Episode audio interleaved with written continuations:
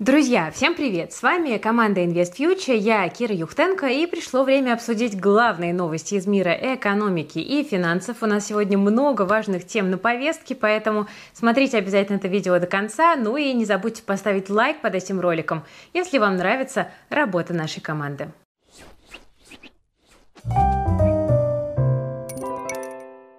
Я сегодня начну с, пожалуй, самой важной новости, друзья, потому что мы с нашей командой запустили первое интеллектуальное финансовое шоу на YouTube. Я хочу вам про это рассказать.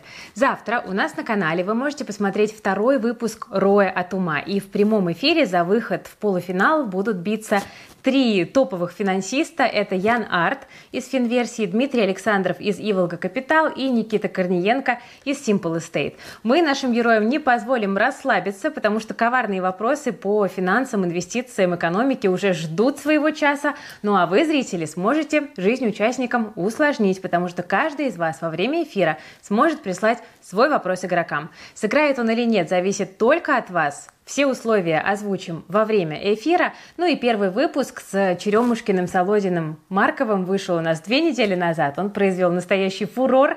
Если вы пропустили, ссылочку оставлю в описании, посмотрите. И там же ссылка на трансляцию второй игры. Просто жмите на колокольчик, чтобы не пропустить начало. А оно у нас в 7 вечера по Москве в среду, 28 июня. Встретимся с вами на игре. Будет точно очень жарко. Тем временем мы с вами начнем с хороших новостей про металлург Петербургов. Тут БКС поделился подробностями своего конференц-кола для институционалов с компанией ММК Уверена, что многим из вас будет интересно, потому что за металлургами многие следят. Вообще аналитики были воодушевлены настроем ММК, их планами и даже подтвердили свою рекомендацию покупать бумаги с прибылью в 35%. Итак, что интересного там сказали? Ну, во-первых, во втором квартале этого года ММК ждет высокую загрузку мощностей и сильные результаты. Исторический фокус на внутреннем рынке э, дает компании преимущество перед конкурентами, ну, по крайней мере, так она утверждает, и по данным данным ММК, потребление стали в России за первые 4 месяца 2023 года возросло на 4,5%. Кроме того, сокращение импорта из России в прошлом году освобождает часть спроса для внутренних игроков. И хотя последний тезис такой довольно спорный, конкуренты же тоже да, переориентируются из-за падения экспорта и начинают составлять на внутреннем рынке более жесткую конкуренцию. Но, тем не менее, компания ждет роста показателей в этом году за счет инфраструктурных проектов, спроса со стороны автопрома и машиностроения и сообщает о росте цен на горячекатанный прокат на внутреннем рынке. А он с начала года вырос почти на 20%, тогда как экспортные цены снизились на 3%. Также есть несколько факторов, которые следует учитывать. У ММК есть актив в Турции. Он столкнулся с падением спроса из-за девальвации лиры и высокой инфляции. Завод сейчас работает на 50-70% от полной мощности и импортирует сырье. Это привело к снижению прибыли самого завода, но его вклад в общую прибыль ММК остается все еще относительно маленьким. Финансовых результатов за прошлый год компания не предоставляла, поэтому остается здесь нам верить только лишь на слово. Но по заявлениям компании у ММК сильный баланс, временный приоритет компании – это инвестиции, и компания следит за разговорами о возможной отмене права эмитентов не раскрывать информацию, пока этим правом пользуются. Сейчас они направляют свободные средства на инвестиции, а не на дивиденды, для того, чтобы минимизировать удар от возможных э, вторичных санкций на компанию. Но, тем не менее, ожидается, что ММК вернется к выплатам дивидендов э, в ближайший год. Свободный денежный поток ММК остается довольно высоким, там порядка 14% от капитализации, что звучит довольно неплохо. БКС ожидает, что накопленная за все э, периоды, которые дивиденды не платились, доходность может перевалить за 25%. Хотя крупные разовые выплаты выплаты маловероятны, но аналитики предполагают постепенный рост дивидендов. И в ближайшие кварталы ожидается несколько катализаторов для роста котировок ММК, таких как возврат к раскрытию отчетности, рост цен на сталь в Китае и возобновление выплат э, дивидендов э, по всей отрасли. Это вот такая вот довольно э, интересная как бы картина, да, которую дает ММК. По себе, по отрасли.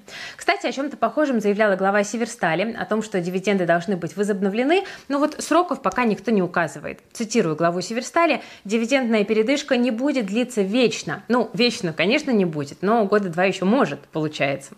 В общем, в текущей ситуации, когда все решения приходится принимать на основании заявлений самих компаний, конечно, это все выглядит довольно дико, ждем уже мы, как инвесторы, снятия моратория на раскрытие отчетности, и вот тогда уже вернемся к более полноценному анализу компании. Но в целом, вот кажется, по последним таким мазкам, которые мы видим, что в целом у металлургов ситуация начинает налаживаться. Ну ладно, с металлургами мы разобрались, что у нас с технологиями. Тут э, интересные данные появились о том, что совместный заработок Сбера, Яндекса, ВТБ и Викей на решениях в сфере искусственного интеллекта в 2022 году составил 137 миллиардов рублей. Это данные от Brand Analytics и Beeline.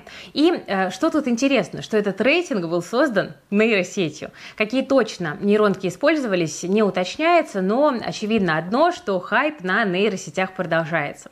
И, в общем-то, довольно логично и предсказуемо, что лидер в сфере искусственного интеллекта в России – это Сбер. Инвестиции Сбера в решение искусственного интеллекта составили 10 миллиардов рублей, и при этом заработать компании удалось около 90 миллиардов. То есть рентабельность на самом деле сумасшедшая. И прибыль почти в 9 раз превышает затраты на инвестиции, как вы видите. И вот именно поэтому сегодня весь мир так рьяно и носится с искусственным интеллектом. Дело не только в прогрессе, но и в фантастической маржинальности этой истории. Тем временем, пока мы плавно отходим от субботнего шока, аналитики пытаются оценить финансовое поведение россиян. Вот э, тут вышли данные от CC Data, по которым россияне скупили около 15 миллионов долларов USDT Тезера во время истории с э, ЧВК и объем торгов в паре рубль-USDT 24 июня вырос более чем втрое до самых высоких показателей с декабря 22. Правда, уже 25 июня этот показатель упал до 3 миллионов долларов. Насколько эта информация верна, сложно сказать, но паника определенно присутствовала, и она вот уже начинает оцифровываться разнообразными аналитиками. По данным РБК, в субботу доллар в некоторых обменниках Москвы вообще продавался по 200 рублей. Это, конечно, фантастически интересно, потому что как это работает? Когда люди такие цифры видят, у них автоматом срабатывает страх, да, жадность, и мало кто от этого застрахован. Тут главное правило, вот, которое я для себя за все вот это последнее время потрясений выработала, дать ситуации настояться. Лучше не принимать каких-то решений, особенно когда биржи закры- закрыты, да, когда на рынках выходные, лучше просто выдохнуть и посмотреть, что произойдет, потому что от нас уже все равно ничего не зависит. И вот такой подход меня защищает от, знаете, там, заколачивания окон, скупки туалетной бумаги или покупки того же доллара по 200. Но в целом, конечно, последние события вот лишний раз нам с вами показали, как важно не паниковать, а кто не паниковал. По моим наблюдениям, вообще не паникуют инвесторы, у которых сбалансированный портфель и есть понятная стратегия. Российский рынок, он сложный, он непредсказуемый. Да? Рублевые активы могут внезапно обваливаться. Поэтому в каждом грамотно составленном портфеле есть активы и валютные. И нужно стремиться к валютной диверсификации даже сейчас. Причем не только доллары и евро. У нас же есть Китай. Да? У нас, возможно, скоро будет выход на Индию. Там вот той же, тот же Рей Далио да, недавно сказал, что э, Индия – это страна, которая ждет трансформация по сценарию китайского экономического чуда. Это тоже будет крупная инвестиционная возможность. Поэтому смотрим и как бы не сдаемся здесь, ищем варианты. Вот мы с командой тут э, выбрали лучшие инструменты для валютных инвестиций по нашему времени, по нашему мнению, которые не к валам подходят, э, самые надежные, доходные выбирали. И как итог, мы вот решили для вас провести мастер-класс по валютным активам. Я хочу про него напомнить. Он 4 июля пройдет, и мы с моими прекрасными коллегами э, разберем, какие инструменты сейчас выбирать для диверсификации. Мы ответим на самые актуальные вопросы, мы обсудим риски, и мы предложим самые свежие инвестиционные идеи, там от биржевых продуктов до крипты, даже про предметы роскоши мы немножечко поговорим, которые вот как раз-таки позволяют нам добавить валютную диверсификацию. Поэтому, если вам тема э, диверсификации портфеля вот сейчас в условиях неопределенности интересна, то приходите, э, потому что у вас э, есть возможность сэкономить свое время и получить набор инструментов, которые актуальны прямо сейчас. И еще, кстати, чтобы вы эти знания на практике могли применить, мы на мастер-классе подарим одному из участников 100 долларов криптовалюты. И еще дадим подробную инструкцию о том, как бесплатно завести кошелек, чтобы вы свой приз получили. Кстати, мы специально под мастер-класс сейчас договариваемся о специальном подарке от биржи Binance для участников, поэтому бонус у нас каждый должен получить. Присоединяйтесь, пожалуйста, если вы хотите сохранить и приумножить свои активы вот на этом штурмовом рынке. Но только обратите, пожалуйста, внимание, что совсем скоро цена на мастер-класс повысится. Успевайте сейчас. Ссылочку в описании к этому видео я оставлю. А мы с вами давайте пойдем дальше. А у меня следующая по плану хорошая новость, в которой есть страшное слово «коллекторы». Дело в том, что сегодня Госдума в третьем чтении приняла законопроект, который предусматривает лишение свободы сроком до 10 лет для коллекторов, которые угрожали, применяли насилие, шантажировали и распространяли ложную информацию о должнике. Этот законопроект предлагает такие сроки только если деяние совершено в сговоре или в особо крупном размере. Ну а так для коллекторов коллекторов вводятся штрафы от 300 тысяч до 5 миллионов рублей, соответственно, в зависимости от тяжести преступления. Обратились мы с командой за комментарием к президенту Национальной ассоциации профессиональных коллекторских агентств Ильману Мехтиеву. Эта организация занимается созданием и развитием в России цивилизованного рынка услуг в области сбора просроченной задолженности, ну и также законотворчеством в данной области. Давайте послушаем. Поэтому давайте начнем с того, просто я перечислю даты, чтобы вам было понятно, для кого актуально принятие законопроекта в третьем чтении сейчас. Внесение законопроекта в Государственную Думу 29 июня 2022 года. А, принять его в первом чтении, а, соответственно, 10 ноября 2022 года. Принятие его в э, третьем чтении 27 июня 2023 года. А, ничего, кроме дат, я вам не скажу, но думаю, что если вы проследите по датам, что еще происходило в нашей стране в эти дни, которые я вам назвал, вы все поймете. Ильман Мехтиев считает, что э, причины одобрения законопроекта не такие однозначные, как заявил господин Володин, спикер Госдумы. Э, Володин, когда комментировал законопроект, сказал, что э, он направлен на защиту граждан от противоправных действий и призван навести в отрасли порядок, потому что люди залезают в долги не от хорошей жизни. Ну а теперь давайте посмотрим, сколько жалоб подавали граждане России на коллекторов и какая это доля от жалоб в целом. Начнем с количества жалоб. За 2021 год в органы Генеральной прокуратуры, в органы и включая прокуратуру, надзорные органы, включая прокуратуру, было подано всего, нет, не на коллекторов, всего 5 миллионов 200 тысяч жалоб. Население Российской Федерации жаловалось на все. На больницы, на продукты, на рестораны и иногда на коллекторов. Так вот, 5 миллионов 200 тысяч, 5 а, миллионов 100, в районе 5 миллионов 200 тысяч.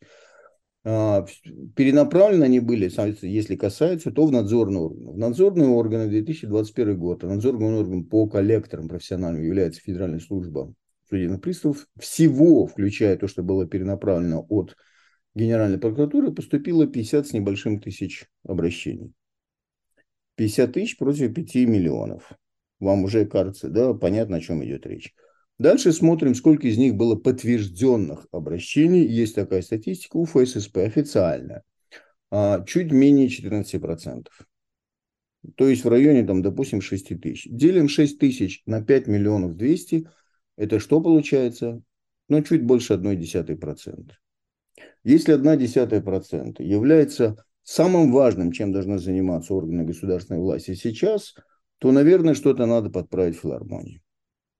Поэтому еще раз повторяю, посмотрите на даты, посмотрите на историю нашей страны современной, и вы поймете, почему прямо сейчас срочно понадобилось в третьем чтении принять этот закон. При всего 5 миллионах 200 тысяч жалоб, из них на коллекторах 50 тысяч, подтверждено около 7 тысяч. То есть это на самом деле там 0,1% всех жалоб.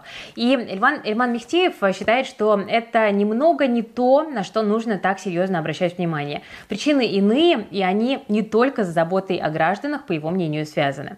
Ну, то есть хорошо, ведут, да, возможно, будет работать, там, запугивание, шантаж, другие противоправные действия, направленные на заемщиков, прекратятся, и, возможно, действительно станет лучше. Но есть некоторые нюансы. То есть, по сути, статьи за такие действия уже есть, и коллекторов можно по ним судить. Сажали ли коллекторов? Вот что говорит глава ассоциации. Сколько раз сотрудники коллекторских организаций были посажены, извините за такое выражение, в соответствии с Уголовным кодексом. Так вот, Один раз, самый первый раз, это был не сотрудник коллекторской организации, а сотрудник микрофинансовой организации, тот самый, который бросил бутылку с зажигательной смесью в 2016 году. И второй раз это было в связи с утечкой персональных данных несколько лет назад. То есть, опять же, не по статьям 230 или нанесению ущерба имуществу, вреда здоровью и прочее, прочее, а по э, утечке персональных данных. Немножко другая статья.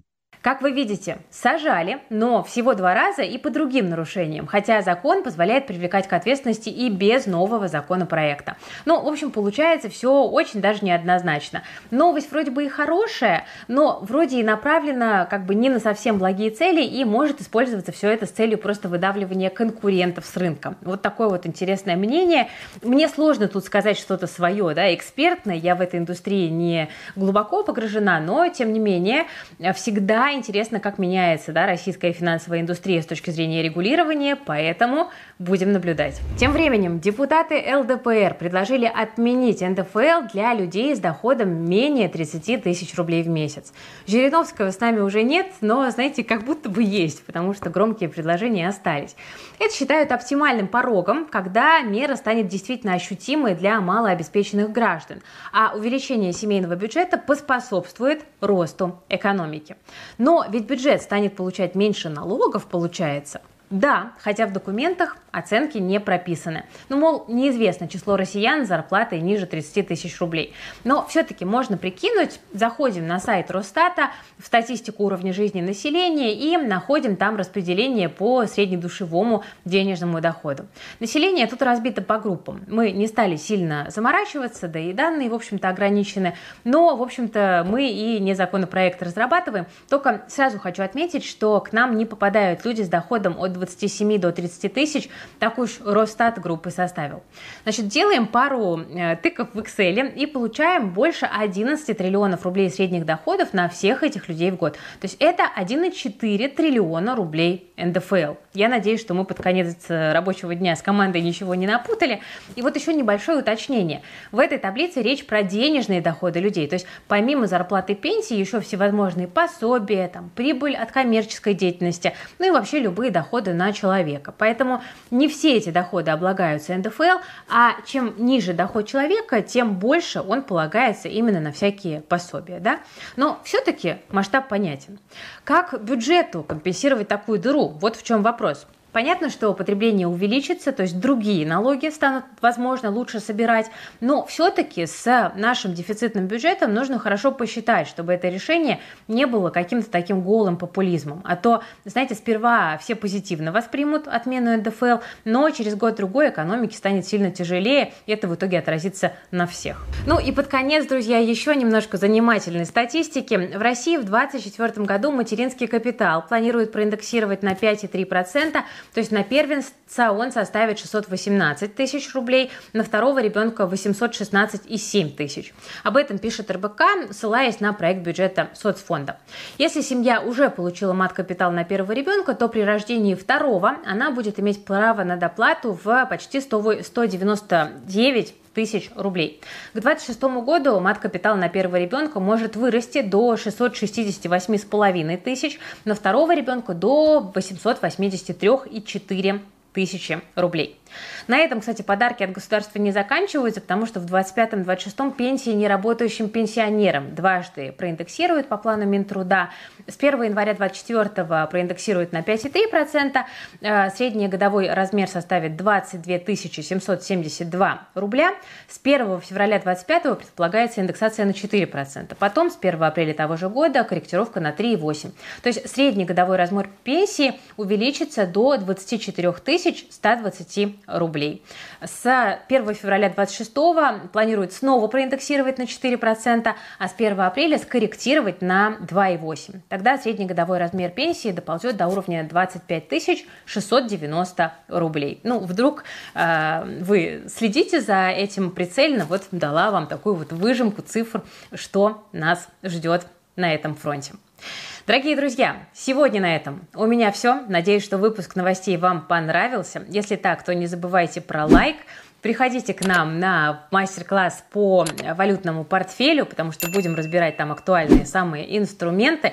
Ссылочка в описании к этому видео есть. А я на этом откланиваюсь. Вы смотрели Invest Future, с вами была Кира Юхтенко и наша дружная команда. Берегите себя, своих близких, свои деньги. Всем пока!